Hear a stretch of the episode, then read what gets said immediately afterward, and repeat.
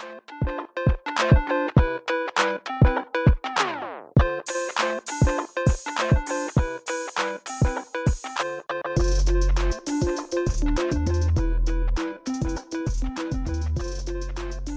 back to the TNR Gaming Podcast. It's me, Imagine That. You may notice I didn't introduce a co host because if you're new to the podcast, I do not have one yet. I'm still looking. Um, ignore the previous episodes where Nick was here. He he never existed. Just pretend he was never here. Uh, this is the Star Wars: The Empire Strikes Back from 1982. It's 8-bit. It was on the Atari.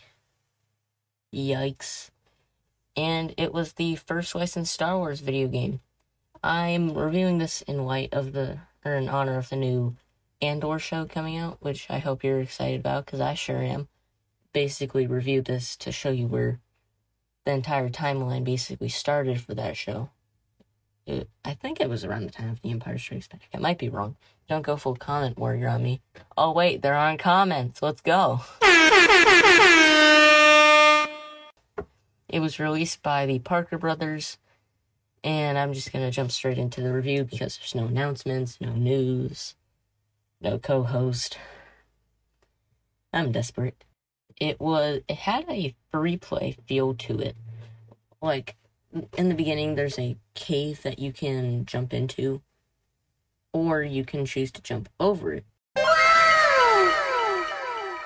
So that it had a free play feeling to it uh, I liked it. It's a scrolling shooter, and it's up to two players. So if you you're having a sleepover with a friend or something, I'd recommend it. That is, you have an Atari lying around.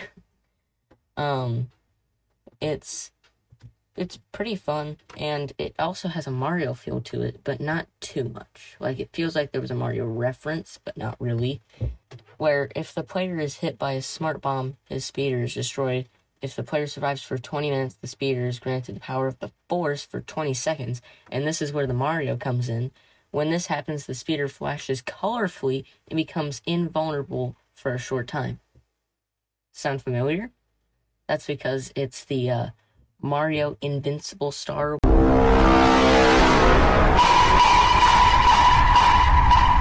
By the way, a remix of the theme is the theme of the podcast. It's just an edited version. By the way, if you want to hear the full version, go to our website, tnrgaming.webador.com. I'm very proud of it. Yeah, go check it out. Edited version is not there because we're worried about you stealing it. And wow, I can fast talk. It's from the Parker Brothers and Lucas Games.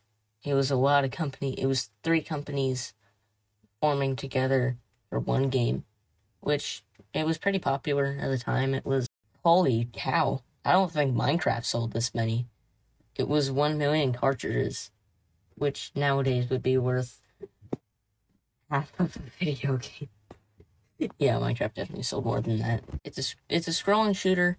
It's got free play feel to it. I established that. Um, but yeah, it was on the Atari 2600 or 2600, depending on how you say it, and Intellivision for like all of three minutes.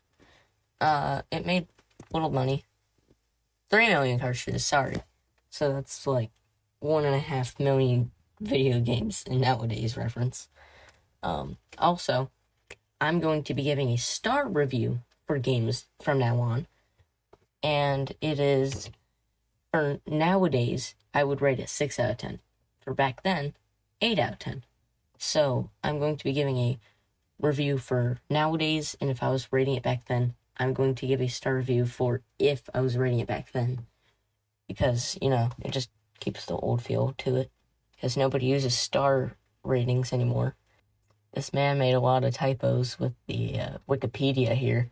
You can't see it, but it's giving me some PTSD over here. It's got a, a lot of gameplay to it. Like, it feels like you're in a 2D 8 bit version of a Star Wars, of the Empire Strikes Back movie.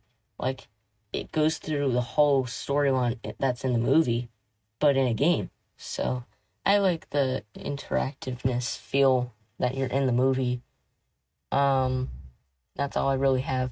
Reviews, again, are going to be very, very short until I find a new co host, but I'm on the trail for one, so.